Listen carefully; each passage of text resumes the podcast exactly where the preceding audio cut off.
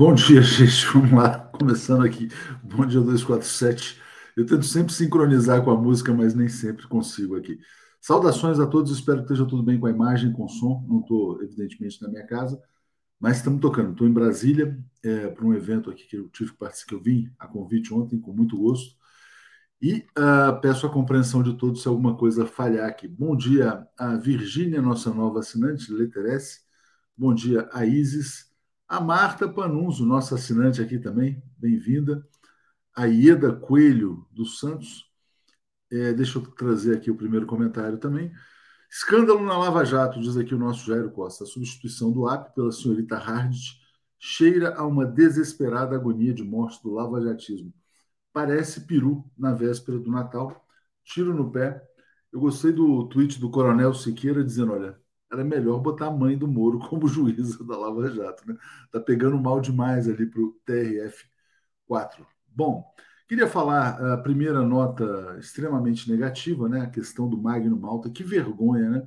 Que vergonha do parlamento brasileiro ter um senador tão desqualificado quanto esse Magno Malta. E queria elogiar a iniciativa do PSOL e também do senador Fabiano Contarato de representar, junto ao Supremo Tribunal Federal, pela cassação do Magno Malta e também ao Conselho de Ética do Senado Federal.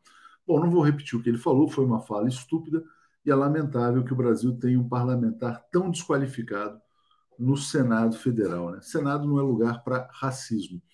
Quero também destacar, evidentemente, a aprovação do novo arcabouço fiscal pelo, uh, pela Câmara dos Deputados, uma grande vitória do ministro Fernando Haddad, eu sei que muitos deputados do, do, PT, do próprio PT, criticaram alguns pontos que restringem investimentos no novo marco fiscal, mas o fato é que essa foi a grande agenda do Haddad nos primeiros quatro, cinco meses de governo. Agora, com a aprovação desse marco fiscal na Câmara e depois no Senado, o que se espera é que o Brasil possa discutir outras questões: emprego, investimento, investimentos em infraestrutura, né? É disso que o Brasil precisa. E o outro assunto também extremamente importante é a questão do petróleo. A, a gente vai falar bastante sobre isso. Né? A Marina Silva concedeu uma entrevista ontem, saindo de uma reunião da Casa Civil, em que ela dizia que a decisão do IBAMA é técnica e será cumprida. É, o Paulo Moreira Leite escreveu um artigo que eu até botei como tema do programa hoje, Hora da Verdade para Lula e Marina. Né? Bom, pode ser, pode ser que o parecer do IBAMA seja absolutamente técnico, uh, com boas razões fundamentadas, pode ser que a Petrobras tenha razão, mas a maneira como a, a Marina se colocou nessa coletiva é mais ou menos naquela. Lembra, lembra, ecoa o governo, o governo Lula 2, em que ela abriu. Um ou dois? Acho que foi no governo 1, um, em que ela uh, rompeu com a, ministra, a então ministra Dilma Rousseff né, por uma certa intransigência. Ou é do meu jeito ou não vai. Né? Então, a, acho que o tom foi um pouco exagerado, mas a gente vai falar sobre isso também. E, bom, muitas pessoas também, quer dizer, algumas, muitas pessoas que estão aqui defendem a posição do Ibama, outros criticam, outros defendem a exploração do petróleo, e a gente vai aprofundar nesse assunto. Bom, dito isso, trago aqui o Zé Reinaldo, peço compreensão, porque ele também está viajando, estamos os dois aqui em Brasília, e a gente espera ter boas condições aqui. Bom dia, Zé, tudo bem? Bom dia, Léo, tudo bem? Esse Bom cenário dia, é real? Não, não é real. Isso aqui é uma decoração no lugar onde eu estou, aqui no hotel. Descobri ah, aqui. Bom. É uma bela imagem. Não, não, mas é, essa foto é uma foto real atrás de você ou você fez um efeito aí no. Não, a foto real atrás de mim aqui. No, no ah, hotel. que legal. que legal. E retrata bem uma obra majestosa aqui de Brasília, que é a terceira ponte, né? Exatamente. Muito muito bonito. Muito bom, Zé. Bom, bom dia para você. 24 de maio, estamos juntos aqui em Brasília. Dia, bo, belo dia ontem, né, na cidade, na capital federal, mas vamos começar pela efeméride do dia, então. Muito bem. Hoje é dia de homenagear uma das maiores figuras da Revolução Francesa, que foi o amigo do povo, Jean-Paul Marat, que foi jornalista também.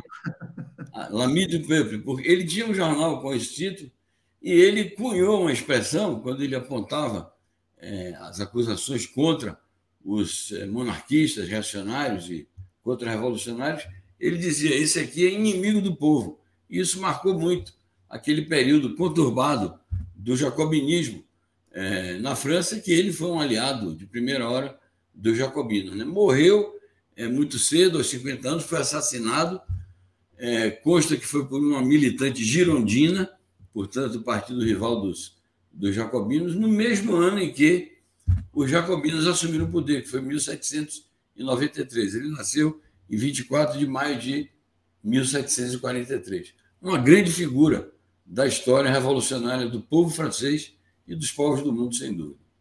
Que nos inspira aqui também, né, Zé Reinaldo? Porque o Brasil 247 também é um amigo do povo brasileiro, né? Sem dúvida, somos o veículo, digamos, da emancipação nacional e social do povo brasileiro e da humanidade que defendemos o mundo multipolar. Exatamente. E é interessante porque a gente falava sobre isso ontem, né? A imprensa brasileira exerce um papel de contenção do Brasil. Não só de contenção dos inimigos do imperialismo, mas de contenção do próprio Brasil. Ela é inimiga do desenvolvimento em muitos aspectos, né, Zé? Sem dúvida. E hoje, inclusive, é um dos temas, aliás, o tema central do nosso programa de hoje, às 10 da manhã, com a Lejane, é exatamente este. Como o Lula é, se desempenhou tão bem, ele foi a voz do Brasil soberano no G7, mas teve que enfrentar terríveis pressões, entre elas as pressões dessa mídia é, alinhada com as posições do imperialismo estadunidense e da OTAN.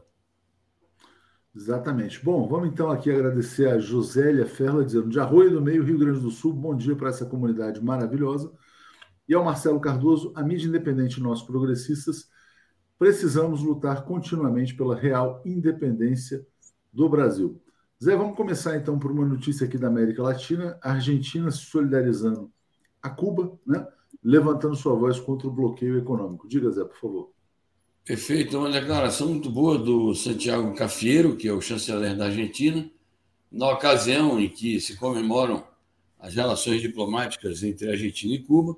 Ele faz um balanço muito interessante de como transcorreram essas relações é, durante várias décadas e sempre relações amistosas, apesar das diferenças de é, regimes políticos e particularmente no período aí mais recente do peronismo nacionalista popular, as relações entre Argentina e Cuba têm sido bastante intensas e amistosas, é, destacadamente no governo é, do Néstor Kirchner, saudoso, da Cristina Kirchner, e mesmo agora no governo do Fernandes. E ele então faz um, uma declaração muito dura e correta contra o bloqueio econômico, ao mesmo tempo que ressalta a solidariedade é de Cuba com a Argentina na grande causa internacional do governo argentino, que é a recuperação da soberania sobre as Ilhas Malvinas, usurpadas pelo imperialismo britânico. Então, a amizade também se dá da parte de Cuba em relação à Argentina com uma solidariedade ativa nos organismos internacionais em defesa desta causa do povo irmão aqui e vizinho. Exatamente. Bom, o Fidel aqui está dizendo: parem de extorquir Cuba, né? Bom, vou trazer uma notícia sobre o Oriente Médio aqui, importante, impactante, de grande é, significado geopolítico, Zé. Essa, esse encontro aqui entre o MBS, que é o Mohammed bin Salman, que é o rei da Arábia Saudita, e o presidente sírio. Por quê? Porque a Arábia Saudita era totalmente vinculada aos interesses dos Estados Unidos, então ele se encontrar com Bashar al-Assad é algo que merece realmente muito destaque. Diga lá, Zé. Perfeito. E, e, é um encontro que se deu no marco de uma cúpula da Liga Árabe que se realizou na última sexta-feira em Jeddah, que é uma cidade é, saudita. Então, a Arábia Saudita foi o país anfitrião da cúpula da Liga Árabe, é, da qual a Síria estava excluída há 12 anos, porque houve um mau entendimento, uma má compreensão da parte de alguns países relevantes da, da Liga Árabe sobre o caráter é, dos acontecimentos turbulentos que aconteceram na Síria há 12 anos, que foi uma guerra induzida, uma guerra provocada de fora por interesses imperialistas que é, instrumentalizaram grupos terroristas no país e levaram o país a uma guerra terrível. Agora a Síria foi readmitida, o presidente Bashar Assad chegou lá com ares triunfantes, porque ele de fato venceu a guerra, foi uma das figuras mais importantes da cúpula, e o encontro bilateral, então, com o príncipe Salman, é, coroou, é, digamos, esse reatamento de relações, e é algo que preocupa os Estados Unidos, porque os Estados Unidos se comportam como um país inimigo é, da Síria e mantém ainda, claro, relações estreitas com a Arábia Saudita, mas essas relações hoje estão passando por diferenciações, principalmente com a aproximação da Arábia Saudita à China é, e a reaproximação da Arábia Saudita ao Irã sob os auspícios da China. Então, é uma nova realidade no Oriente Médio e representa um desafio para os Estados Unidos. Exatamente. É, a Zilda Araújo faz um comentário aqui muito interessante. Ele, ela fala assim: ó, Lula virou celebridade internacional. Aqui no Brasil está sendo transformado em rainha da Inglaterra. Lamentável. É interessante esse comentário. Queria recomendar para quem não assistiu ontem o Bom Dia, a, o diálogo entre o Mário Vitor Santos e o Jefferson Miola. O Miola fala o seguinte: quer dizer, o grande paradoxo brasileiro quer dizer, é que a classe dominante aceita o presidente Lula, mas quer que ele execute o programa derrotado, o programa do Michel Temer e do Jair Bolsonaro. Ontem eu estava vendo as notícias, Zé. Você pega Arthur Lira, Rodrigo Pacheco, é, dizendo que não haverá retrocesso na questão do saneamento, da Eletrobras, etc. e tal, da autonomia do Banco Central. É, hoje tem notícias também do, de ministérios sendo depenados pelo, pela ação do, do parlamento. Né? Então, realmente, assim, o que está acontecendo no governo Lula é grave. Né? Ele está cercado por interesses antagônicos. Né? É muito. Vamos ver, vamos ver como é que o Lula consegue se livrar desse cerco aí. Zé, vou passar então aqui para notícias sobre a guerra e vou jogar aqui uma da Ucrânia. Aliás, é, Ucrânia, da União Europeia, enviando 220 mil projéteis de artilharia à Ucrânia. Diga lá, Zé. Perfeito. É, veja que, além de, de, ser uma cifra já absurda, 220 mil projéteis, estão comemorando a cifra. Estão dizendo o seguinte: a meta é fornecer um milhão de munições até o fim do ano. Então, esta é a, entre aspas, pacifista União Europeia. Esta é a multilateralista União Europeia, que está empenhada é, de corpo e alma é, numa guerra de agressão, é, na preparação de uma, uma guerra direta contra a Rússia, utilizando o território ucraniano como campo de prova para esta guerra, em alinhamento total com as posições dos Estados Unidos. É incrível que o Joseph Borrell, que é o chefe da diplomacia da União Europeia, ele só fala da crise ucraniana em termos militaristas. Ele que deveria falar em termos diplomáticos, porque ele é o chefe da diplomacia, mas ele repete, todas as vezes que se refere ao assunto, que o, o conflito na Ucrânia não se resolverá pela via diplomática, e sim no campo de batalha. E, consequente com esta posição do Borel, é, a União Europeia fornece é, essa quantidade imensa de armas, e isso é o, é o, é o que a União Europeia oferece como pacote. Não está nessa conta o que cada país bilateralmente cada país membro é, bilateralmente oferece à Ucrânia, porque há países relevantes da União Europeia que têm uma relação muito intensa com o regime ucraniano e que desenvolve uma política hostil em relação à, à Rússia. Então, uma situação de fato tensa e que pode levar, sim, a uma escalada, como querem os Estados Unidos. Zé, curiosamente, olha como é que são as coisas. Acabei de receber aqui de um diplomata amigo uma notícia que sai no site DefesaNet. É um site ligado ao setor militar e eles protestam. Né? Então, a notícia é essa aqui: ó, atualização: Brasil, Ucrânia, Lula, os blindados, ambulância e o G7. Mas traz uma informação interessante. Diz que os países do G7, de certa maneira, estavam tentando subornar o Brasil ah, com a possibilidade de exportação de blindados Guarani e de aviões da Embraer, daqueles cargueiros, enfim, que seriam comprados pelos países do G7 e repassados à Ucrânia, desde que o Brasil mudasse a sua posição.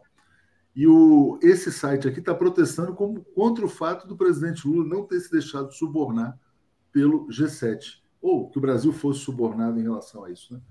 Diga, Zé, não sei que, como é que você avalia, estou te colocando agora, mas achei interessante receber não, essa. Isso está dentro da lógica que a gente vem falando constantemente quando analisamos esses problemas aí da guerra na Ucrânia, e isso só mostra é, o valor da atuação do presidente Lula durante o G7 e durante toda essa crise, porque, malgrado Lula ter dito que condena o que ele chama de invasão ou agressão da Rússia é, à Ucrânia, com o início da operação militar especial em 24 de fevereiro de 2022, mas a ênfase do Brasil não é esta que eles querem dar. de que o Brasil se engaje na guerra, que o Brasil forneça armas, forneça munições, que o Brasil sancione a Rússia.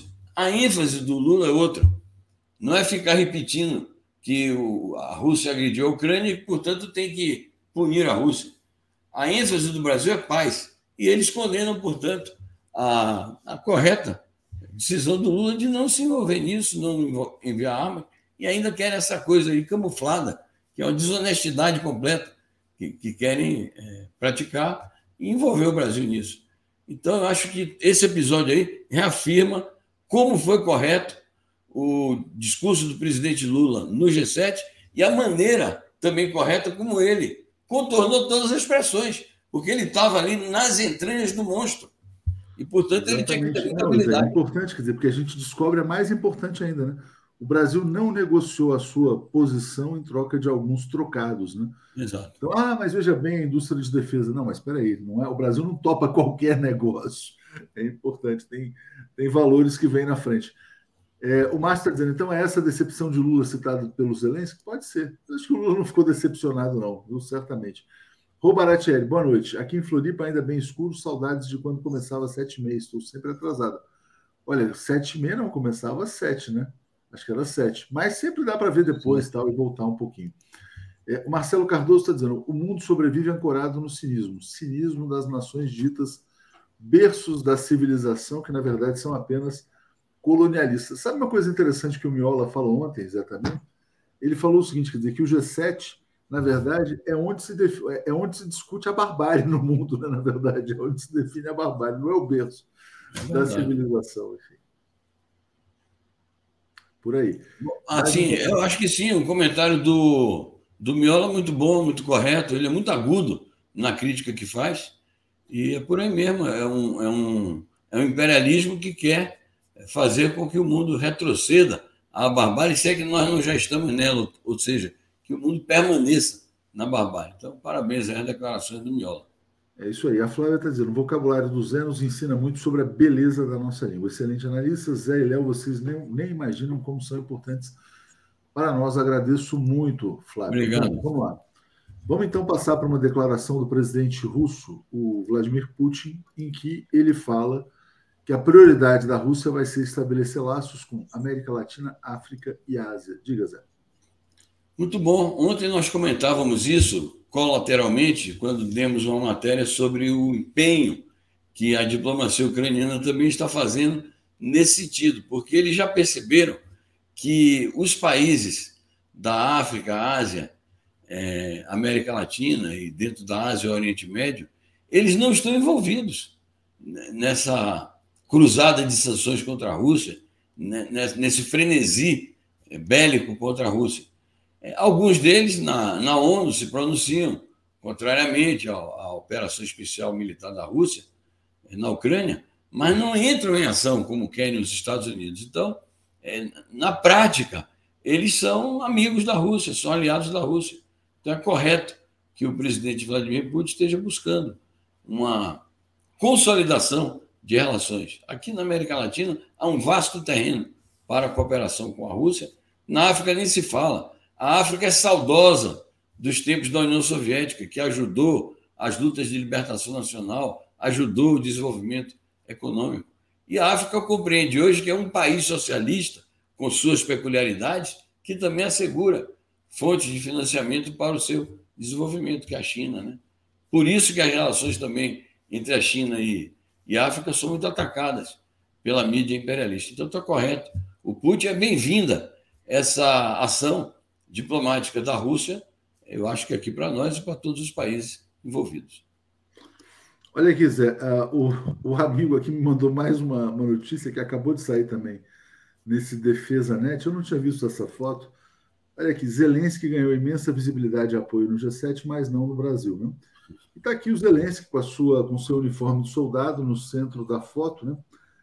É interessante essa imagem, Zé, porque ela mostra como a Ucrânia está sendo capturada, talvez pela vaidade de um líder. Né?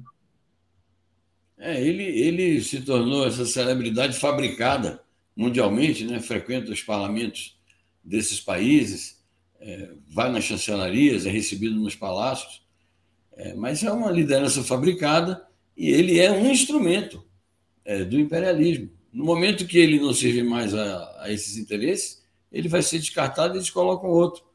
E o desenvolvimento da guerra, é, a maneira como se conduzem os países, é, a maneira como aumente a pressão por negociações objetivas, pode levar a acontecimentos inesperados para ele. Então, ele está em busca de proteção, mas é, as posições dele são frágeis. É, o mundo nunca falou tanto sobre a Ucrânia, né? Mas a que preço, né? Um preço muito alto. Bom, vamos trazer então aqui a notícia do Dmitry Peskov, porta-voz da Rússia, dizendo que ainda não estão colocados os pré-requisitos para o processo de paz na Ucrânia, Zé. É um comentário realista, claro que é desanimador quando a gente se depara com a realidade de que, malgrado todos os esforços que o Brasil, a China e outros países própria Índia vem fazendo para abrir negociações, a gente se depara com a realidade de que isso não é, não é possível ainda. Agora, é interessante o que diz o, o Peskov como premissa.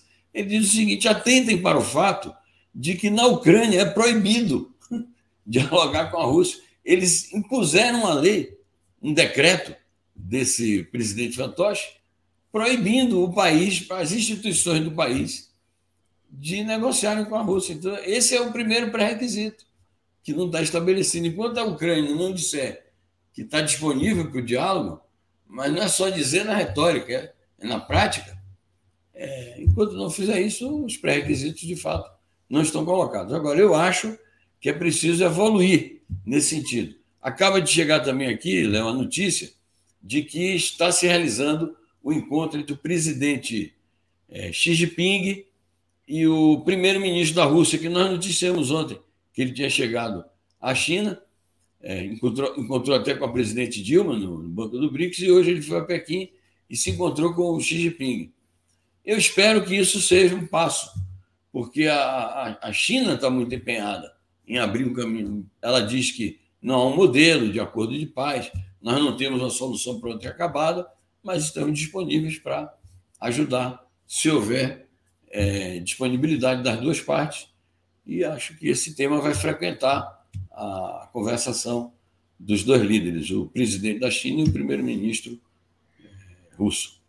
É isso aí, eu tenho uma notícia relacionada aqui, Zé. Antes vou ler o comentário do Zé Oliveira, está dizendo: se o Brasil enviar armas, o, Brasil, o presidente comete crime de responsabilidade por violar o artigo 4, inciso 4, 5 e 7, 6 e 7 da Constituição Federal que traz à baila o princípio da não intervenção, defesa da paz e solução pacífica dos conflitos. E não interessa, né, na verdade, ao Brasil. Né?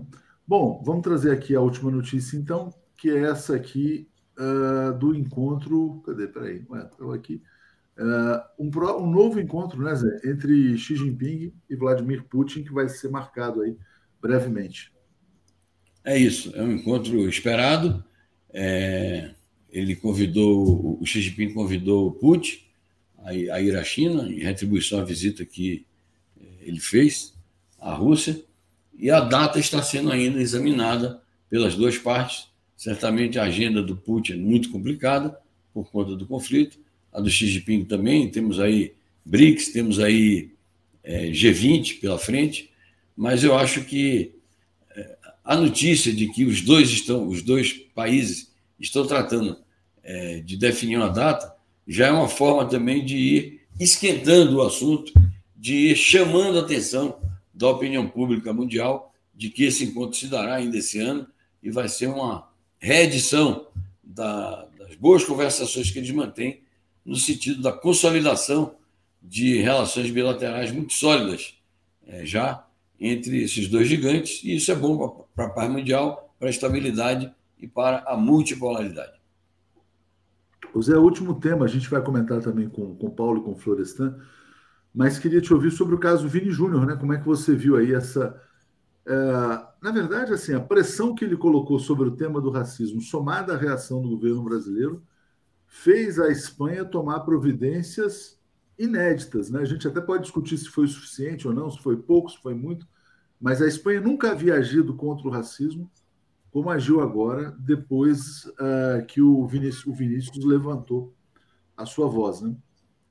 Correto. Eu acho que, primeiro, é sempre bom repetir que o episódio de racismo precisa ser condenado e, e, é preciso que aqueles que condenam levem às últimas consequências essa condenação, que não fica apenas na retórica.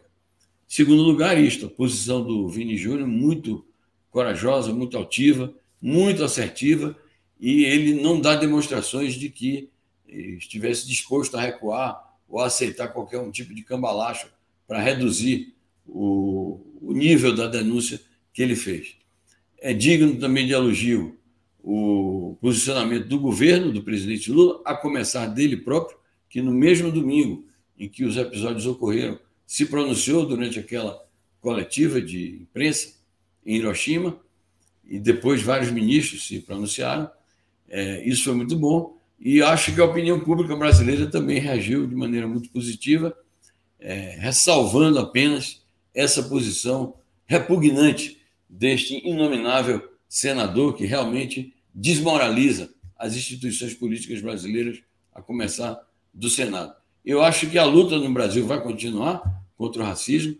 Eu acho que a contribuição que o Vini Júnior dá a esta, ele mantém de pé a luta contra o racismo num novo nível, dá mais projeção a essa luta e, é como você disse, a posição da Espanha é insuficiente, mas eles foram obrigados a dizer alguma coisa, fazer alguma coisa. É, foi uma grande derrota do presidente da Liga, né? aquele personagem lá de extrema-direita. Zé, muito obrigado. Vou chamar aqui o Paulo Florestan e a gente vai dar sequência. Muito bom. Até daqui a pouco, às 10 horas, aqui com O Mundo Como Ele É, na companhia do Legênio Miranda. Obrigado. Obrigado, Zé. Forte abraço. E o Zé vai discutir certamente a questão da participação do presidente Lula na cúpula do G7, que foi brilhante, né? Bom, trazendo aqui um comentário do Henrique Sobreira, dizendo: calabouço fiscal, está criticando o Fernando Haddad, dizendo que o ministro é um neoliberal. Espero que Lula não cometa a insanidade de lançar Haddad como presidenciável. É um bote da direita. No PT, prefiro Glaze e Lindbergh. Mas está muito longe, viu? Essa coisa de sucessão presidencial a gente tem que ter paciência. Isso aqui é o primeiro ano do governo Lula. Né? Foi assim também no, no governo Lula 1. O Palocci começou fazendo ajuste fiscal e depois veio o espetáculo do crescimento. Né? Vamos lembrar como é que foram as coisas. Bom dia, Florestan, tudo bem? Bom dia, Léo. Bom dia a todos que nos acompanham. Vamos aguardar os acontecimentos, né, Léo, para ver Bom o dia, que vai o dar. Paulo aqui também. Bom dia, Paulo, tudo bem? Bom dia, tudo bem? Bom dia a todos e todas. E aí, bom Paulo, dia. bom dia. A sua luz ainda continua pouco brilhante. Oh, oh. Vamos, vamos, vamos, vamos resolver. Vamos lá, vamos começar então, já que teve esse comentário do Henrique Sobreira, né? Quer dizer, grande vitória, na verdade. Grande, vamos dizer assim, do ponto de vista dos votos, né? Foram muitos votos na Câmara dos Deputados. Algumas pessoas estão dizendo, ah, não, mas foi uma grande derrota porque vai ser é, um governo conservador, amarrado, etc. E tal. Foram 372 votos a favor, 108 contrários, novas regras que substituem o finado, né? E vamos dizer assim, que não deixou saudades teto de gastos. É, Florestan, como é que você avalia essa, essa, essa votação de ontem na Câmara? Bom, o arcabouço fiscal né, é um conjunto de medidas e regras fiscais para definir os gastos federais. Né? uh, ele uh, e a reforma tributária são vitais para definir a receita do governo e para o aumento do PIB do país. A proposta deve encorajar aí, ou pelo menos é isso que o governo pretende, investimentos privados e ajudar na redução das taxas de juros e na retomada do crescimento econômico. Os deputados de direita e do Centrão tiveram lá seus pleitos atendidos a principal mudança aceita pelo relator do texto, o deputado da Bahia, Cláudio Cajado, foi em relação ao limite de crescimento real da dívida pública, que ficou definido uh, em 2,5%. Mesmo com as críticas da bancada governista, o relator decidiu manter o Fundeb, né, o Fundo de Manutenção e Desenvolvimento da Educação Básica e da Valorização dos Profissionais da Educação, e o piso da enfermagem dentro do teto, seguindo as novas regras fiscais. Aí uh, você vê que uh, o, o arcabouço fiscal, né, na realidade, uh, serviu muito para o Lira uh, se uh, colocar como uma, um personagem importante em futuras votações dentro do, Congresso. Né? E serviu também para o governo ente entender o que, que ele pode contar né, na, da bancada de esquerda dentro do Congresso Nacional. Né? Mas aí uh, fica essa questão, né? Uh, será que o governo Lula não está sendo uh, engessado pela, pelo Congresso? Eu acho que está, viu, Léo? Eu acho que a vitória de ontem para o governo não foi tão grande assim, né? Porque o, o, com aquela maioria toda, né? Me parece que uh, ele, ele vai ter aí um, um, imenso prejuízo, né? Você quer um exemplo? Né? Eu falei agora do Fundeb. Ele ficou com, com as travas do arcabouço fiscal. Ah, já as escolas militares ficaram fora. Dá para entender? É, é, é interessante, porque teve um comentário que veio aqui dizendo o seguinte: olha, foi uma vitória dos conservadores, não necessariamente do governo Lula, e foram 120 votos, quase 120 votos acima do necessário. E o Arthur Lira mandou um recado: isso aí não é a base do governo Lula, não. Isso é o número de pessoas que votaram pelo arcabouço fiscal. E o Pedro Felipe está dizendo assim: ó, foi uma cajadada na cabeça do funcionário público. É, Paulo, a sua avaliação, então, sobre essa votação de ontem? Olha, uh, por mais que seja uh, que se queira, né, que seja agradável. Eu acho que a gente não deve falar que foi uma vitória do governo Lula, que foi uma vitória do, uh, do, dos eleitores do Lula, porque não foi. O que foi aprovado foi um plano de austeridade, de controle de gastos, que de nenhuma forma vai representar um impulso que todos esperavam para o crescimento econômico para a criação de empregos, para uma nova dinâmica na atividade no país. Não é, isso não aconteceu porque o Lula não quer. Isso aconteceu porque a relação de forças no Congresso não permite coisa muito melhor. O Congresso, nós sabemos, eh, eh, nasceu na mesma eleição que elegeu Lula, nasceu assim, ele deu uma maioria vasta para a direita.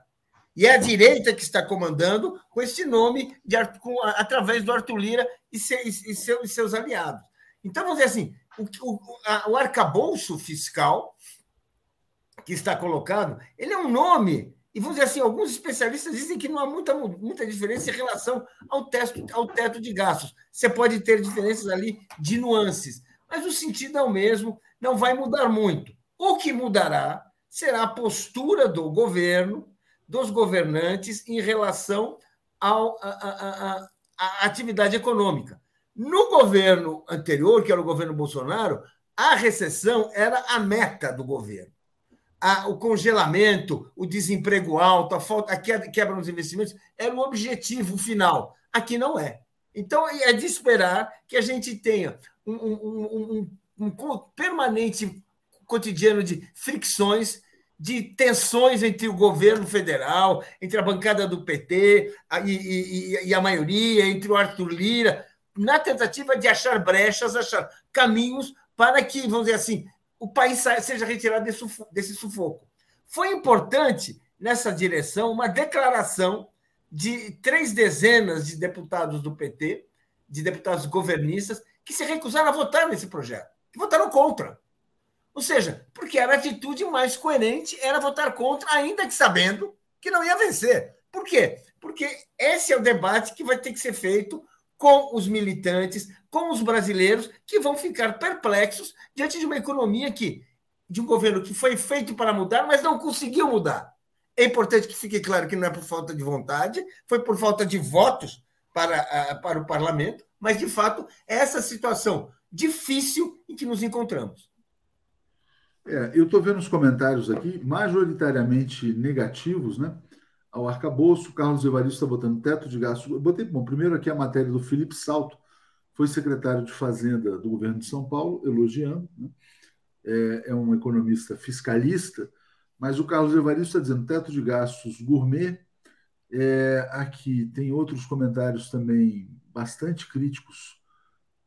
Ah, ao, ao teto de gastos, aqui dizendo que o Brasil continua amarrado pelo neoliberalismo, enfim. Mas vamos ver, vamos ter um pouco de, de paciência. Eu não sei se.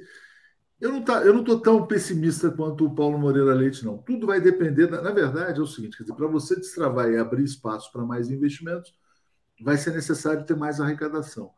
Vou dar um exemplo que eu acho que vai vir logo rapidamente, vai ser a questão da tributação dessas apostas eletrônicas. Estava falando com um amigo Florestan que falava o seguinte: esse mercado de apostas que já patrocinam vários times de futebol, etc. e tal, e que hoje opera fortemente no Brasil, mas com empresas sediadas em paraísos fiscais, movimenta 50 bilhões de reais no Brasil. Se você tiver 20% de tributação, já são mais 10 bilhões. Aí você cresce a arrecadação aqui e acolá, depende, na minha opinião, de uma reforma tributária que aumente a arrecadação. Só que aí o embate no Congresso vai ser muito complicado, porque esse Congresso conservador não vai querer tirar dos ricos. Mas vamos ver, eu não ficaria tão pessimista assim, mas diga lá, Florestan, é, para a gente. Tem a reforma fiscal, né? Nós temos que aguardar também a reforma fiscal, Léo. Que vamos ver o que, que o Lira vai, vai fazer, né? Uh, ela deve ficar um pouquinho mais cara, né? Uh, eu acho que o governo tem que encontrar soluções, caminhos. Ele está realmente engessado, né? E pode ser que esse arcabouço ajude num primeiro momento.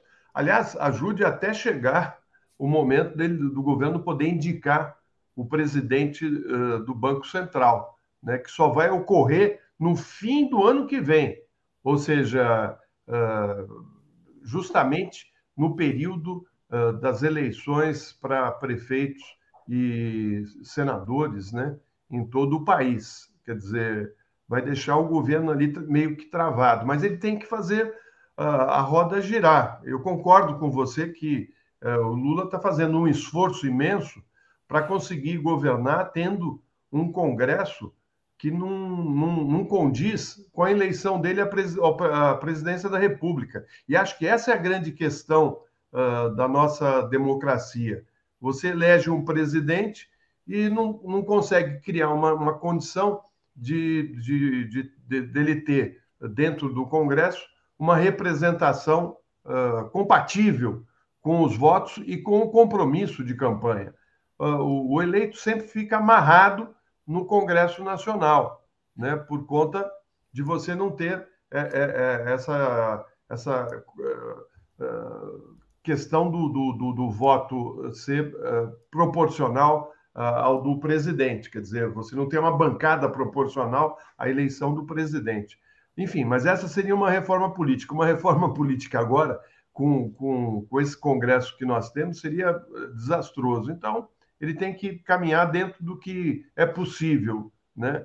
Eu, eu acho que esse mandato do Lula é muito diferente dos outros dois mandatos dele e muito diferente dos mandatos da Dilma. A situação Ele está é muito mais bloqueado, é verdade. O Rogério Santos está dizendo, ó, vergonhoso. Quem governa não é o Lula, sim o Lira, muito vergonhoso.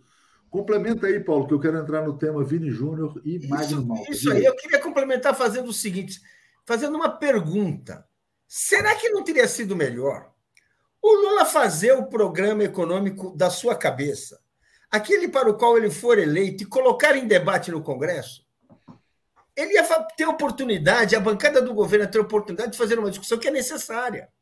Uma discussão que é importante no Brasil de hoje, de entender: temos uma alternativa. E os responsáveis por impedir essa alternativa são os senhores olhando assim, pensando agora em voz alta, eu estou achando que, do ponto de vista político, bem, nós sabemos que não ia, talvez não fosse mudar, mas o ambiente político do país seria talvez menos arrastado, menos conformado de quem já está. Peraí, gente, poderia ser diferente. Enfim, só estou levantando é, aqui uma ideia que eu tive agora. Mas a gente vai aprofundar esse debate. Eu vou, inclusive, convidar as autoridades aí da área econômica para falar sobre como ficou esse arcabouço fiscal. Bom, é, a, o Carlos Alberto dizendo assim: a esquerda já tem minoria, trai joga Lula mais ainda na dependência do Centrão. Parabéns aos traíras. Flávia PB, estão condenando Haddad, mas com esse Congresso, quem conseguiria algo diferente? É o ministério mais difícil. Rita de Cássia, o cala-boca fiscal só vai aumentar a situação de miséria do trabalhador. Alisson Santos está dizendo: olha, uh, ocorre um fenômeno nas PMs, uh, até o Corpo de Bombeiros, vários casos de chacina entre agentes devido a pressões psicológicas. Sugiro que o 247 entreviste Dino sobre segurança pública. Obrigado. Fábio Rezende, penso ser fundamental um amplo debate e pressão para que haja avanços nas pautas estruturais e de base. Neoliberalismo não dá, né? Bom, e aqui tem também o Zé Arnulfo trazendo. Magno Malta diz: se eu fosse um jogador negro, na Europa o, o, o, senador precisa saber que é negro. Não, certamente. Magno Malta uh, seria enquadrado uh, possivelmente como negro, mas ele falou: se eu fosse um jogador, ele não é um jogador, talvez seja isso, não estou querendo aliviar para ele, não. Mas a fala dele é tão idiota, é tão estúpida. Né? Ele disse que levaria uma leitoa e disse: Ah, vou comer a leitoa. Quer dizer, que coisa idiota. E falou de direitos dos animais. E aí, Paulo, vamos falar o seguinte: quer dizer, o Vini Júnior teve uma grande vitória, mas aparece, eis que surge no Senado esse imbecil chamado Magno Malta, que talvez possa ser caçado. Né? Não sei se essa vai ser a decisão do Conselho de Ética, mas enfim, passo para você e na sequência, Florestan. Olha, Primeiro, quanto ao Magno Malta, eu não sei se ele será caçado, mas já podia começar a ser ignorado. Se a gente fala um minuto para ele, a gente vai começar a usar 30 segundos, depois 15 segundos, depois um é, segundo. Pois é, melhor. É um personagem desprezível que só, só interessa para a turma dele. Né? Agora, o que, que eu queria falar do Vini Júnior?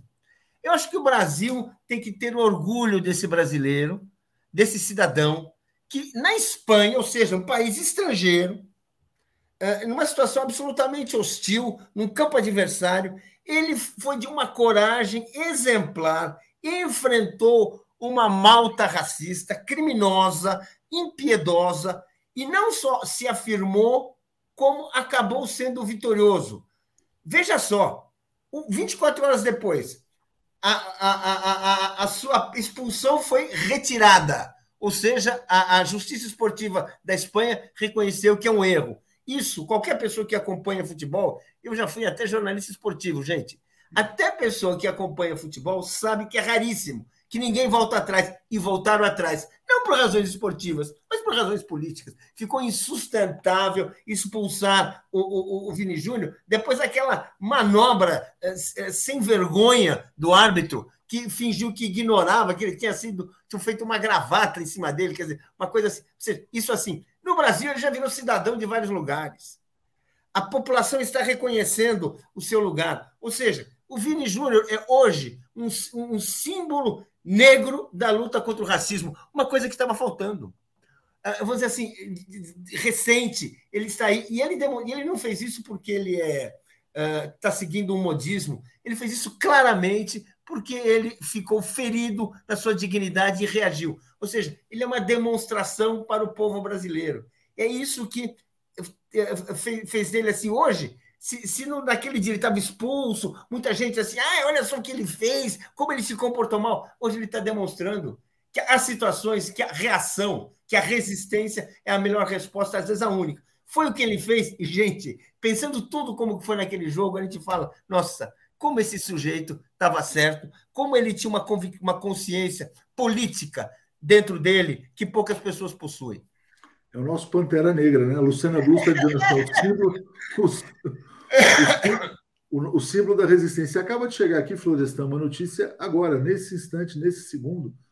A ONU condena o racismo contra Vini Júnior e critica entidades esportivas. É uma coluna do Jamil Chad, e quem fez a manifestação foi o Alto Comissariado da ONU para Direitos Humanos, Volker Turk. Então tá aí, ó, mais uma vitória do Vini Júnior. Passo para você comentar, Florestan. O pequeno grande homem. Ele nos orgulha, orgulha todos os brasileiros, né? E uh, isso se deu muito em função da fala do presidente Lula, viu? Se o Lula não fizesse aquela fala dele naquele encontro do G7, provavelmente eh, esse caso não teria tido a dimensão que teve, ficaria restrito à indignação dos brasileiros. Mas eu queria ainda, Léo, falar do Magno Malta. Né? Aliás, aqui eu vi aquele vídeo ontem, eu fiquei uh, estarrecido. Né? E acho o seguinte: se as instituições funcionassem minimamente, o Magno Malta seria caçado. O próprio Senado pode agir, Léo a um conselho de ética da casa. Ele foi denunciado ontem mesmo, né, uh, no conselho de ética, né, e uh, pelo PSOL e pelo senador uh, Fábio Contarato, né, que acionou o STF. Né? Se as instituições funcionarem minimamente, esse senador será punido severamente. A fala dele, além de mostrar o quanto é desqualificado, é criminosa. O caso uh, fique por, se o caso ficar por isso mesmo, né? Eu acho que a gente vai ter repetição de personagens como o Bolsonaro. Lembra que o que ele falava dentro do Congresso e todo mundo achava engraçadinho, né? Então, uh, ou a sociedade se coloca imediatamente para dar um limite a esse tipo de fala racista, esse tipo de discurso uh, uh, lacrador, né? A gente pode abrir mão da democracia. Né? Eu acho que é importante que uh, o exemplo seja dado, né? que, que a gente não permita que o parlamento vire palco para toda espécie de discurso criminoso. Sobre o. o eu concordo com você. Eu acho que assim, quer dizer, não é bom falar desse cara porque realmente assim embrulha, né? Mas ele tem que ser caçado, tem que ter pressão para caçar esse personagem. É, eu acho que sim. A gente não pode eh, ficar vendo e pronto, fica por isso mesmo. Não pode, tem que ter um limite, né? E o Congresso tem que se dar o respeito, porque um Congresso que faz isso não se dá o respeito. Essa é a realidade. Está lá só para negociar uh, uh, orçamento secreto, emendas parlamentares. Né? E está aí o exemplo que o, Magno Malta está dando para a população brasileira. Né? E tem que, tem que ir para cima. Eu acho que não pode perdoar, não. Com certeza. É, Deixa eu só é, agradecer esse comentário aqui de Erli Porto, achei bem interessante. Concordo com o que ela diz. Ela fala assim: ó, a fala do Lula foi importantíssima, mas não tutelou a luta do Vini Júnior. A importância mundial é do Vini, embora eu repito, o Lula foi importantíssimo de fato, né, o Vini é o protagonista, mas quando ele ganha o um endosso de um governo e de uma figura como o Lula, isso ganha impulso, né? Eu acho que é por aí. É, bom, vamos lá, deixa eu. Tra... É, e aqui, que o Jonathan está complementando. O Lula criticou a ONU, agora a ONU, a ONU faz o seu meia-culpa, né? Bom, deixa eu trazer aqui o comentário da Heloísa Helena, dizendo: Magno Malta tem que ser punido, mas não nos, nos esqueçamos do nazista que homenageou a avó. Pois é, ainda tem esse, né? Um cara que é um delegado, né? esqueci o nome dele, que também elogiou o avô nazista. Né? É um lixo, né? boa parte aí do parlamento brasileiro. Deixa eu agradecer uh, o Sebastião Mozart dizendo devemos melhorar a politização do eleitor para melhorar o Congresso. Também tem que se fazer essa reflexão, né? Como é que se elegem essas figuras?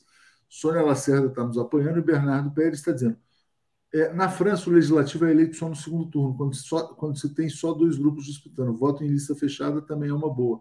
Concordo, né? Tem que mudar as regras, porque de fato o que está sendo eleito no Brasil não dá para engolir.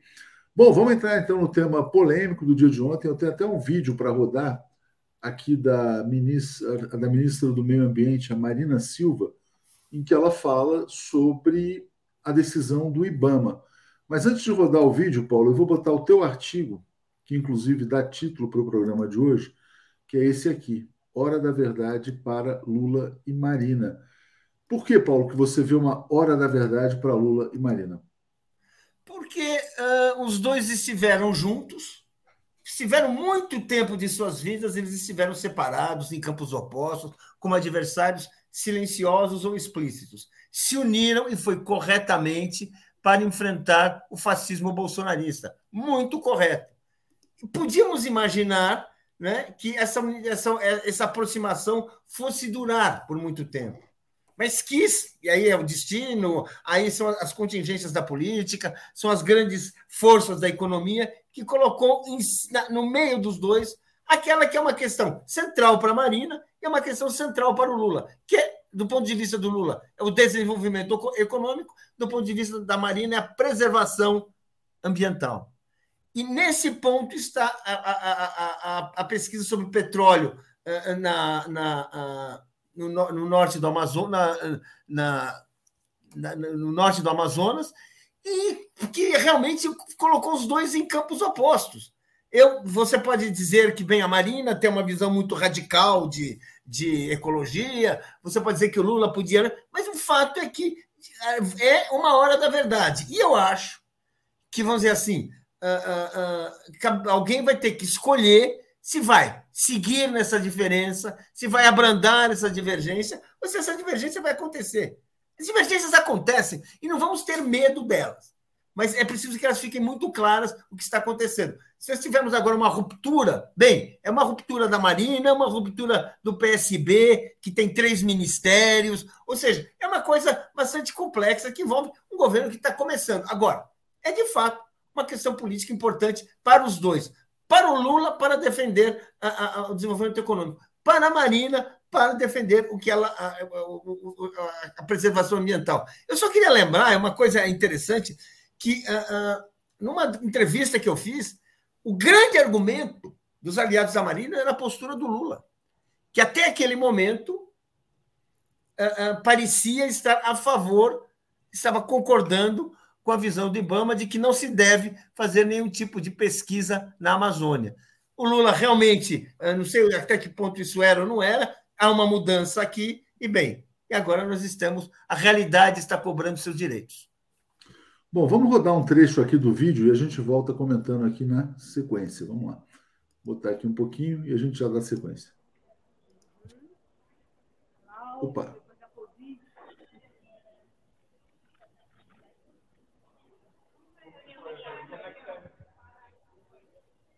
Uma reunião de trabalho aonde foram estabelecidos procedimentos de acordo com a nova realidade do governo, que é o cumprimento da lei. Né?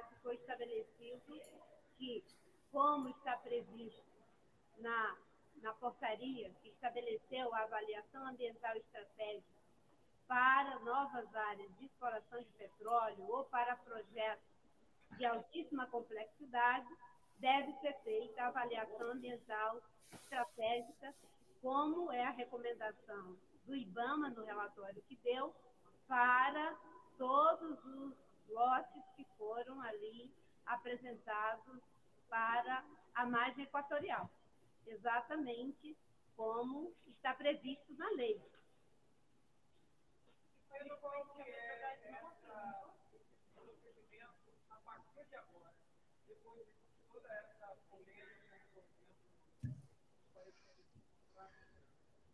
Não, parecer do IBAN, considerando a posição unânime de 10 técnicos que fizeram a análise do pedido de licença para fazer a perfuração de um poço exploratório, foi um parecer contrário e, a partir de agora, o que está estabelecido é o cumprimento da lei, de que todas as frentes de exploração de petróleo, de projetos de alta complexidade, passarão pela avaliação ambiental estratégica ou avaliação ambiental para a área sedimentar quando se trata de blocos de petróleo.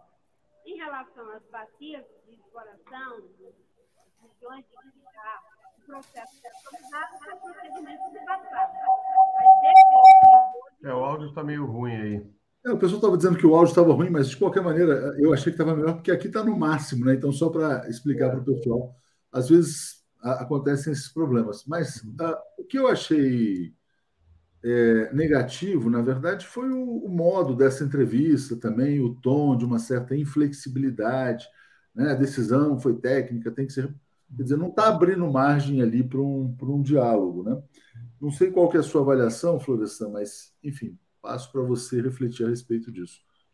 Então, Léo, é um, é um assunto polêmico. Né? A uh, primeira coisa que veio à minha mente, né, foi o seguinte: ali uh, você tem uma, uma região fundamental para vida no planeta. Né? Não é isso que todos estão dizendo? Preservação da floresta amazônica, não é isso que todos os chefes de Estado estão falando, a ONU, né? Uh, tudo bem, está tudo certo. Agora, você tem no Amapá uh, uma população pobre que morre de tudo quanto é tipo de doença né, que vive na miséria. E é lógico que eles veem, num projeto como esse, de exploração do petróleo, a possibilidade de sair da miséria, da miséria em que estão jogados. Né? Aí eu pergunto: cadê os países uh, do G7 que não estão aí nesse momento para falar, não, fica tranquilo, nós vamos garantir, garantir os recursos para que essa população tenha uma vida digna, né? Porque uh, o, o, o, a região é o pulmão do mundo, não é isso que eles falam? É verdade, é isso mesmo. Agora, eu queria saber se as ONGs vão ajudar no sentido de trazer recursos para a gente ter condições de preservar essa, essa região toda, preservar da ação uh, dos hoje dos narcotraficantes que estão operando dentro da floresta, ou dos grileiros que, durante o governo Bolsonaro, invadiram terras que são maiores do que o estado de São Paulo. Então, eu fico aqui me perguntando né, como é que o governo Lula vai fazer para uh, acabar com a fome, a pobreza e a miséria né, com, com esse arcabouço fiscal e com o controle em qualquer projeto que possa trazer mais recursos para o país. Essa é a questão central. Eu acho que nós temos que pensar, sim, na, na, na preservação da floresta, mas é, isso não é um, um, uma questão só do Brasil, é uma questão do planeta. E tem que ser colocada como uma questão do planeta. Né? Porque eles desmataram as suas florestas e agora se, se voltam para a América do Sul e falou: oh, preserva aí essa floresta, pelo amor de Deus. Agora, o que, que vocês estão fazendo para isso? Nada. Absolutamente Só deixar claro também é o seguinte, quer dizer, isso aí não é a floresta, tá? É petróleo no mar. Eu sei, eu sei, é. Mas a questão toda que, eles, que, o, que o, o, o, as ONGs colocam é a preservação do, do, do, do, do meio ambiente. É, é, até o Lula disse ontem, falou, olha, esse, esses poços uh, estão a 570 quilômetros de distância da, da, da, da terra firme, eles estão dentro do mar. Né? Ah, enfim, é uma discussão. Eu lembro aqui que até falei ontem da questão da transposição do, do Rio São Francisco, uh, falei da, da do pré-sal, né, que foram, uh, que, ao contrário do que a imprensa uh, corporativa falava, deu resultado, mas teve também Belo Monte. Então tem uma discussão técnica aí. Eu acho que se houver uma, uma, uma questão correta, no sentido de falar, olha, isso não vai causar impactos e, e provar que isso é concreto, ótimo. Agora, só, eu, eu acho que deve deixar bem claro, bem claro, que uh, não é possível a gente olhar pessoas passando fome, morrendo de tudo quanto é tipo de doença, né, e ficar de braços cruzados. Bom, olha só, eu tenho aqui. Bom, tem os comentários, vou ler os comentários, depois vou trazer duas matérias antes de passar para o Paulo aqui mais uma vez. Vamos lá. É, o Ricardo Pinto dizendo: talvez um governo do Aécio traria mais sensibilidade aos técnicos da Marina. Cristina Vilas Boas, governo Lula é sabotado por todos os lados. Lucas Teixeira, Marina disse o óbvio, respeitar a decisão do Ibama, que foi muito atacado no governo passado. Se Petrobras quiser a licença, que cumpra o que o licenciamento exige. Chega de pressão sobre o Ibama. Ana Maria, gente, se o diagnóstico do IBAMA não vale, para que ter Ministério do Meio Ambiente? Para que ter IBAMA? Kim, Marina é agente dos Estados Unidos apoiada por Jorge Soros. É um dos cupins que infestam o governo Lula. Fora a Marina. Conceição Maria nos apoia. Fernando Baia, a questão é filosófica. Lula está errado. Fernando Castro, o vereador racista que ofendeu baianos foi absolvido na Câmara de Caxias do Sul. Precisa de mais pressão. Oriovaldo Neri, Lula, desenvolvimento com sustentabilidade. Marina, sustentabilidade com o atraso. Cristina Vilas Boas, que a força dos bons supere a barbárie. Uma ótima sugestão que chega aqui uh, do William Lantelmo dizendo: hoje no STF a descriminalização das drogas em pauta. Super live para acompanhar a votação. Vou sugerir para a Daiane, para a gente acompanhar assim. Né? E o Heloísa Helena dizendo: Magno Malta tem que ser punido, mas não nos esqueçamos do nazista. Ah, já tinha lido isso aqui, do nazista que homenageou o avô. Bom, Paulo, antes de passar, eu vou botar aqui, na verdade, dois, uh, uma entrevista que foi concedida pelo Aldo Rebelo, né, que foi ministro do governo Lula, Dilma também, presidente da Câmara. Decisão do Ibama é contra os interesses do Brasil, diz ele, e ele atribui a decisão do Ibama a interesses internacionais das ONGs. Né? Vamos trazer aqui também a, a fala do Alexandre Padilha, que tem que se equilibrar entre todas as forças do Congresso, governadores, está na articulação política, né? Ele falou: olha, o caso não está encerrado e o debate sobre a exploração é técnico e os estados devem ser ouvidos. Né? Todos os estados da região norte defendem a exploração. O governo Lula também depende do apoio dos parlamentares dos estados da região norte. Então, Paulo está aí o Padilha dizendo que esse assunto não está encerrado. Diga lá. Paulo, você está fechado? Ah, você que fechou aí teu microfone. Fechou. Ah, Primeiro, o Padilha tem razão. Fico abrindo e fechando aqui, de repente esqueço, esqueço fechado. O Padilha tem razão. O debate não está uh, uh, fechado. Deve ser uma discussão técnica. Mas vamos falar assim, como pessoas maiores de idade, que leram alguns livros, que gostam de debater a vida e sabem como as coisas funcionam. Não, numa discussão em que nós estamos falando da possibilidade de gerar uma fonte de energia gigantesca, essa discussão sempre terá componentes políticos, componentes sociais, componentes econômicos, porque é evidente que seus resultados irão afetar a vida política, a economia, a sociedade daquela região.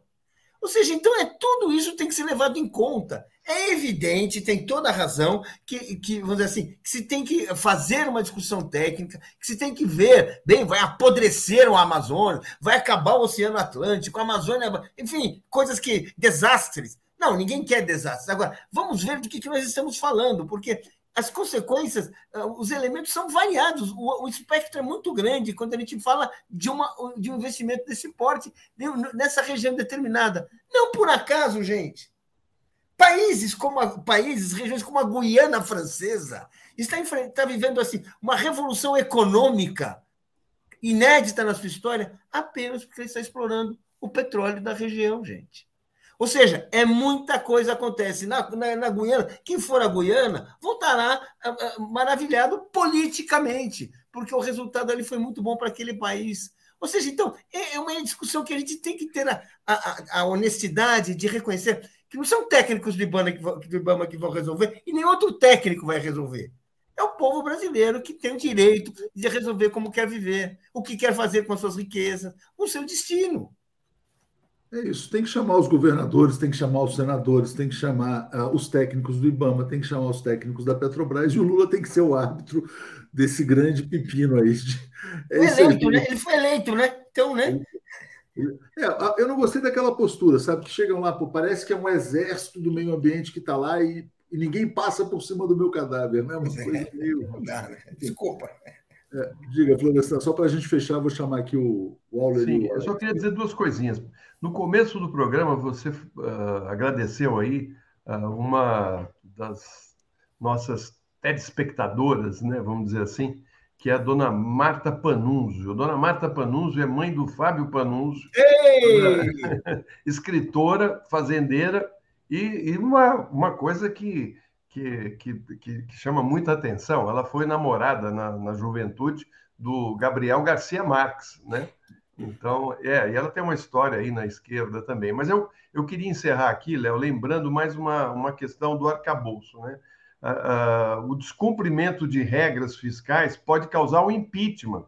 O arcabouço fiscal, como ficou, essa reforma administrativa, essa CPI do MST, tudo isso é um processo de chantagem, uma descontração do governo. Né? Uh, eu acho que a gente tem que ficar muito esperto com tudo que está acontecendo.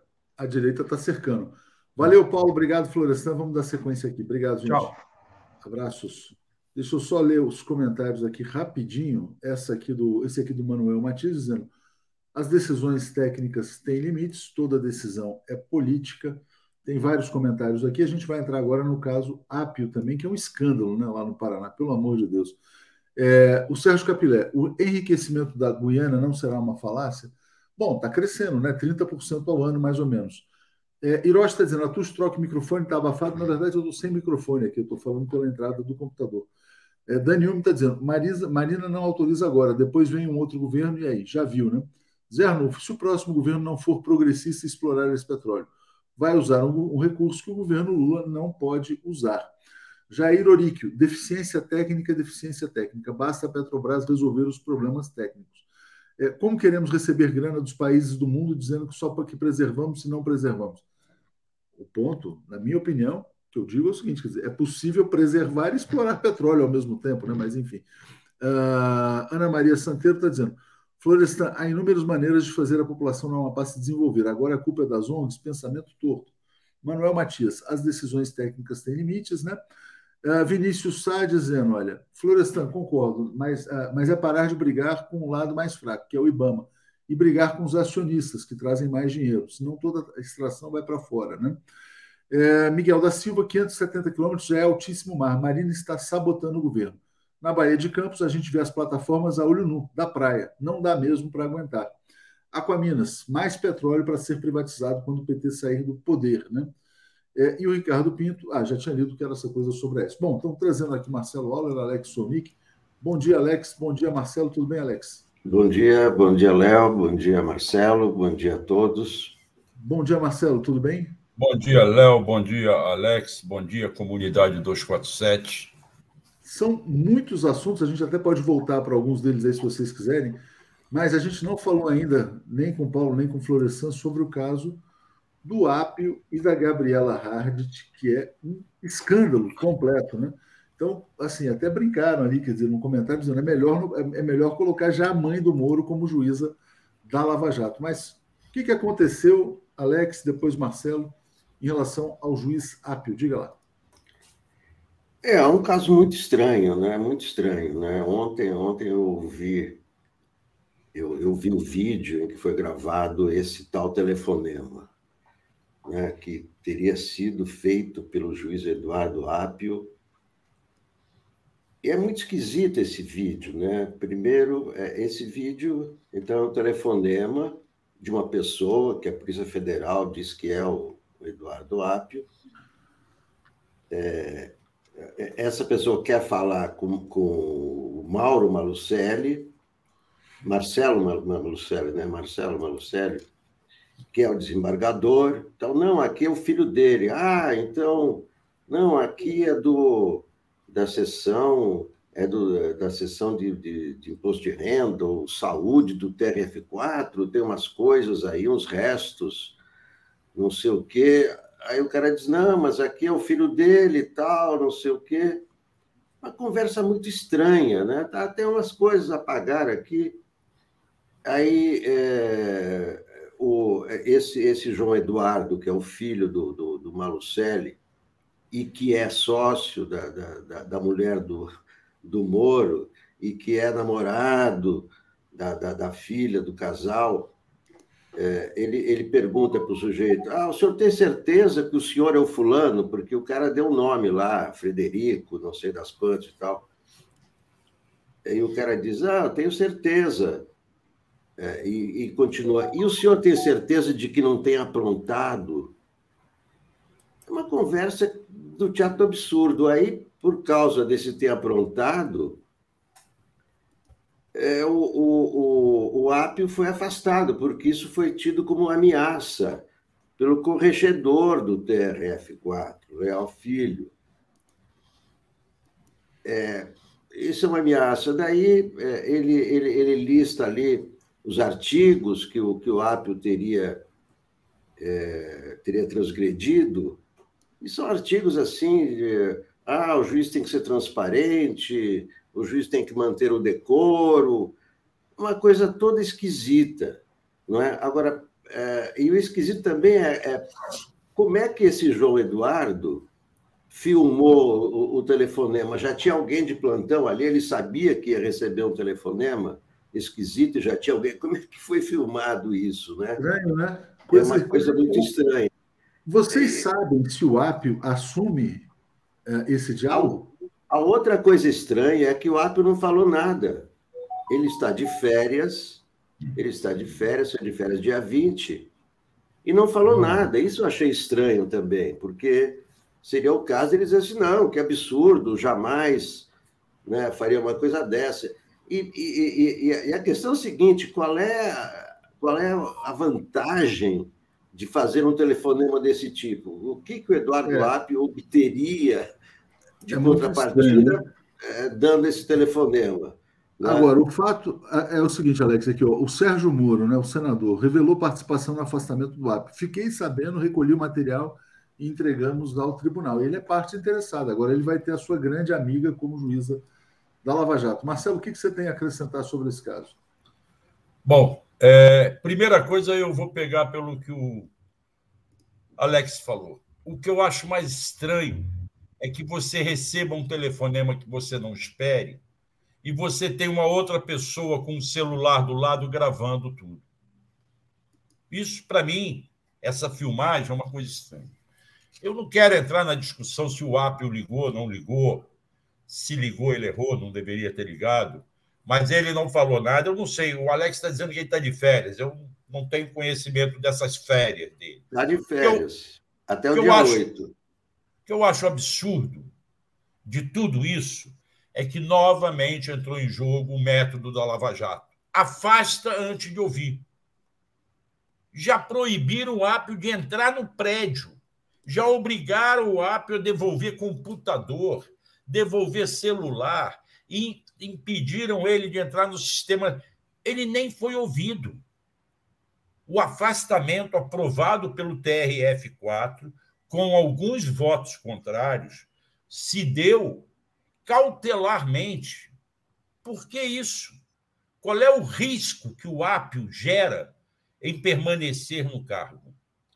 Aí, quando você o afasta do cargo, você abre a vaga, você libera os processos da Lava Jato para Gabriela Hardt, que é juíza substituta, muito embora ela já tenha entrado se inscrito num concurso de remoção, pedindo para ir para o Judiciário de Santa Catarina, que é subordinado também à quarta região. Ela colocou lá que quer ir para Joinville ou para Florianópolis, colocou as varas que ela desejaria ir. Agora, isso é uma questão que ainda rola algum tempo, porque o TRF terá que analisar por antiguidade que juiz tem direito a ir para onde. Enquanto isso não é decidido, ela está lotada na 13ª vara. Sendo a juíza substituta, ela vai substituir o ápio no afastamento dele. E esse afastamento faz com que todos os processos, com exceção do caso do Tacla Duran, porque esses foram avocados pelo Dias Toffoli para o Supremo. Os demais casos da Lava Jato vão para análise da Gabriela Hard. A começar por aqueles em que o juiz devolveu à Polícia Federal inquéritos que tinham sido arquivados sem que fossem investigados os possíveis crimes que a Polícia Federal se dispunha a, a investigar. Que casos são esses? Dois eu tenho conhecimento. São inquéritos de 2016 que estavam na Corregedoria da Polícia Federal com o delegado Magno Xavier. Um investigava o agente federal Dalmei Verlang, Dalmei Fernando Verlang, que assumiu que a mando de três delegados da cúpula da superintendência, no dia 17 de março de 2014, instalou é, um grampo ilegal, um grampo na cela em que receberia os doleiros. Esse grampo depois foi descoberto, depois soube-se que ele não tinha autorização judicial, houve uma sindicância falsa que tentou colocar esse grampo como da época do Fernandinho Beiramar, quando aquele aparelho só chegou na Polícia Federal do Paraná seis ou sete meses depois do Fernandinho Beiramar ter saído. E a segunda investigação é aquela que eu noticiei da Meire Posa e as relações esdrúxulas com os delegados da Lava Jato. Esses inquéritos que a, o Apio devolveu à Polícia Federal para a Polícia Federal analisar se vale a pena ainda investigar ou não, agora estão na mão da Gabriela Raro. O que ela vai fazer? Fala, Léo, você quer? Não, não, não, não. Pode concluir, concluir, porque eu quero, eu quero então- passar para o MST na sequência. Tem muito tema hoje. Não, cara, é, eu acho isso tudo muito estranho. É, eu não vou afirmar que o AP telefonou ou deixou de telefonar, isso ele vai ter que vir a público dizer. Se telefonou, cometeu um erro, ele não tinha que ter ligado. Mas não vejo no telefonema também nenhuma ameaça a ninguém na transcrição do diálogo é. ali que ele não vejo ameaça. Mas, ele mas o, pode o que o Alex falou está certo, Marcelo. O Apio tem que aparecer e se defender, né? Ele tem que falar, né? É, mas eles não deram esse direito de defesa ainda. Não, então ele, ele tem que falar fazer... com a imprensa. Mas ele primeiro precisa fazer uma defesa técnica. Tem... É, Porque ser. agora ele está ele... cercado, ele está ele... cercado e ele precisa, no mínimo, é, se acertar com quem o irá defender, que deverão ser advogados certo? Não. Fala, Alex, você estava. Não, ele, ele, tem 15 dias para apresentar a defesa. Pois é, mas nesse ele foi, 15... mas, 15 Fala. dias, mas ele foi procurado pela imprensa ontem. Ele está de férias, mas ele podia ter falado, ele, ele, ele disse, não, não vou falar. Eu acho que ele está certo em sumir um pouco, deixar baixar a poeira, ver o que, que os tribunais. Talvez ele esteja tomando alguma medida para recorrer dessa decisão do TRF4 junto ao STJ, que é a quem cabe o recurso, ou depois ao Supremo, para é ver se ele volta ao posto. Então a gente tem que manter a bola baixa, esperar a poeira baixar um pouquinho, para acalmar essa situação e ver qual é a defesa que ele vai apresentar. É isso aí. Deixa eu trazer aqui, então, ó, o Sérgio Capilé, já li o comentário, vou ler o da Sirene aqui. Ó. Depois do trágico arcabouço, vão rasgar o, pro, o programa de proteção ao ambiente.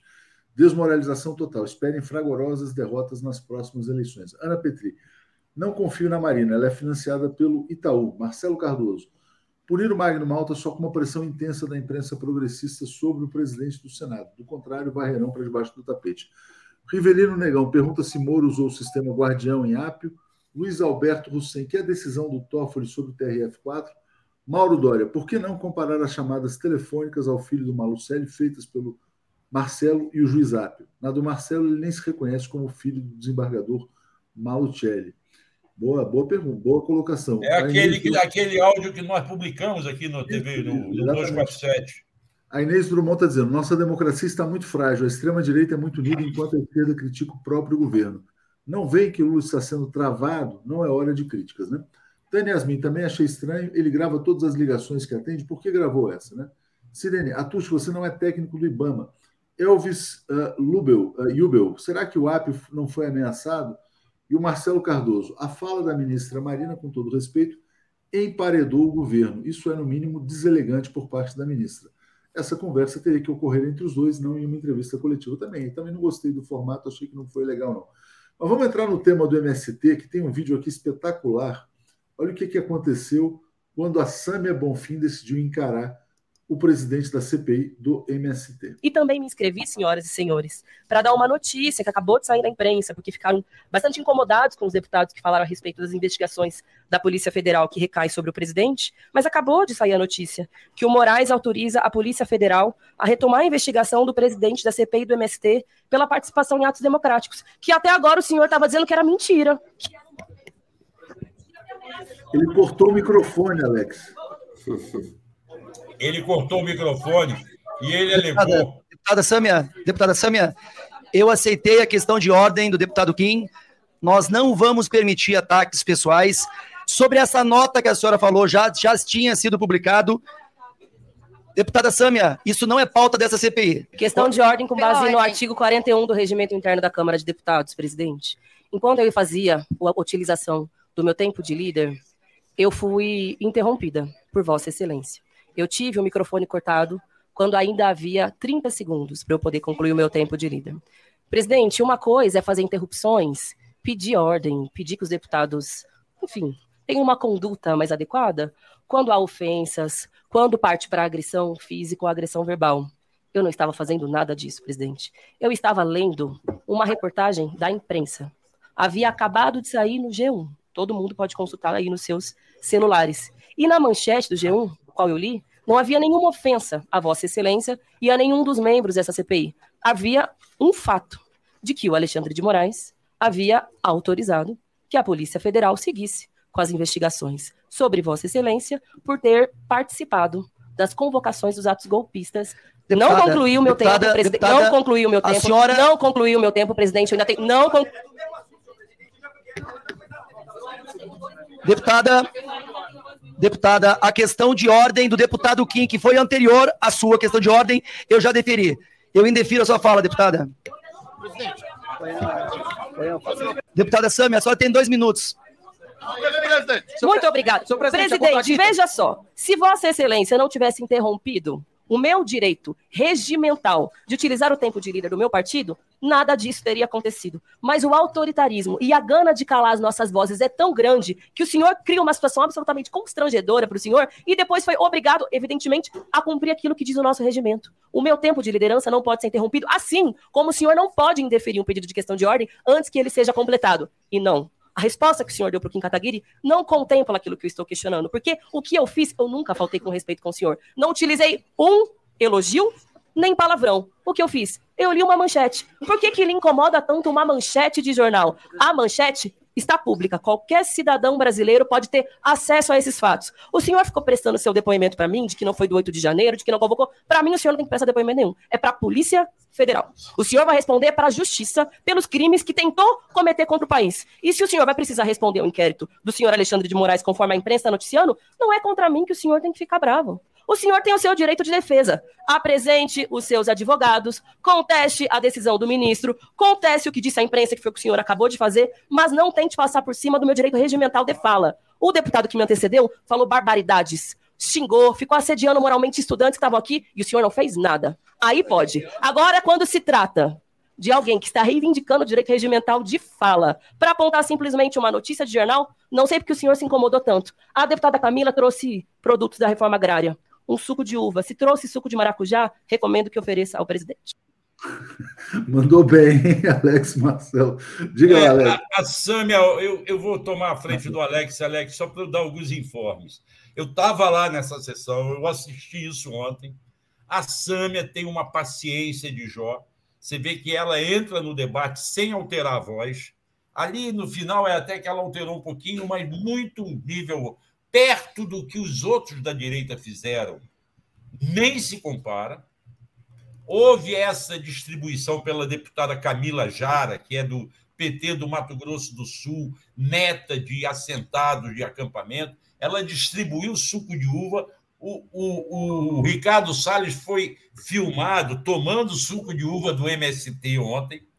E há uma tentativa que depois que o Alex falar e se o, o Léo achar que tem tempo, a gente mostra do Ricardo Salles de desviar os motivos da CPI, logo no início da apresentação do, do, do plano de trabalho dele.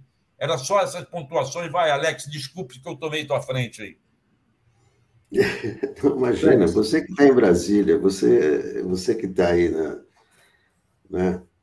É, é o seguinte: esse, esse deputado, tenente-coronel, você vê, age como militar, né? Desliga o microfone. E os militares são treinados assim a vida toda, né? É, não tem diálogo, não tem é, jogo de cintura nenhum. É, essa, essa reabertura do, do, do processo né, é, do, contra o tenente-coronel Zuco realmente não diz respeito a 8 de janeiro, diz respeito a quando ele era deputado estadual no Rio Grande do Sul, 2021, quando ele convocou, sim, para atos golpistas aqueles que Bolsonaro promovia na frente do, do quartel-general do Exército e etc. Então, não é, ele não fez convocações para 8 de janeiro, mas fez convocações em 2021, que é a mesma coisa. É, uma, é, uma, é um absurdo que um deputado com, com, esse, com esse tipo de é, acusações né, e atos é, presida uma, uma, uma comissão, é, presida a comissão do, do, do, do MST, né, para criminalizar o MST, que é, é, eu acho que tem que, tem que sempre, sempre lembrar que o MST, quando ocupa terra, ou, ou podem chamar de invasão, ocupação, qualquer coisa, eles não, eles não invadem a terra para serem os donos da terra. Ó, oh, nós somos os donos da terra. Não, é, é para plantar comida, é isso que eles fazem, isso que faz o MST. Ele planta comida, ele põe a comida na mesa dos brasileiros. Enquanto que pessoas como esse é, tenente, tenente coronel Zuco é, é, querem colocar a pecha de terroristas no MST. Terroristas não produzem comida, terroristas não participam de feira de alimentação. Não, o MST é um grande produtor rural não sei se é o maior do Brasil, deve ser o maior. Então, pessoas como esse deputado não têm a menor condição de presidir uma comissão de inquérito do MST, ainda mais com tudo isso que eles têm que responder. Né? É, não, mas claramente essa comissão aí está colocada para emparedar o governo também, né? É mais um cerco, é uma comissão totalmente dominada pelos ruralistas, mas tem uma resistência, né? Marcelo, aonde vai levar essa CPI? Também aproveita já para falar sobre o 8 de janeiro. Lembrando que ontem teve uma importante homenagem né, ao Sim, Ricardo Capelli. Quero... É. O, o Léo, é o seguinte: você veja só, aonde vai levar essa CPI? Eu não sei, mas a CPI foi aberta oficialmente para. É, o escopo dela é recriação da Comissão Parlamentar de Inquérito com a finalidade de investigar a atuação do Grupo Movimento Trabalhadores Sem Terra, seu real propósito, assim como dos seus financiadores. Ontem, ao apresentar seu plano de trabalho, o Ricardo Salles já colocou o seguinte: Comissão Parlamentar de Inquérito destinada a investigar a invasão de propriedade, depredação de patrimônio público e privado e crimes correlatos.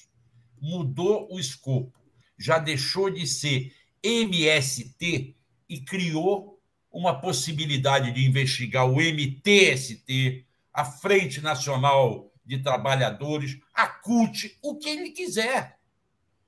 E aí foi que a Gleice e a Sâmia chamaram a atenção e disseram: esta apresentação já está condenando. Antes de você começar a comissão, já está dando a sentença. E houve um compromisso de que isso vai ser retirado. Não sei. Mas isso mostra o escopo dessa reunião. Esse pessoal, que ali é dominado de 27 deputados, 20 são defensores do agronegócio. Alguns até são sérios. Não vou dizer que todos são radicais, ignorantes, mas a maioria ali vai para condenar o MST. Não vão conseguir, porque já houve quatro comissões de inquérito na Câmara que não levaram a nada contra o MST. Isto, ainda mais, liga-se com 8 de janeiro. O Zuco foi um, o tenente coronel Zuco, foi um dos que incentivou o 8 de janeiro. E outros que estão ali também incentivaram. Hoje vai se começar a discutir a questão da presidência e da relatoria da CPMI do 8 de janeiro, que deve ser instalada no Congresso Nacional amanhã. Há uma preocupação ali de alguns partidos e políticos aliados do governo de que o governo não se posicionou direito.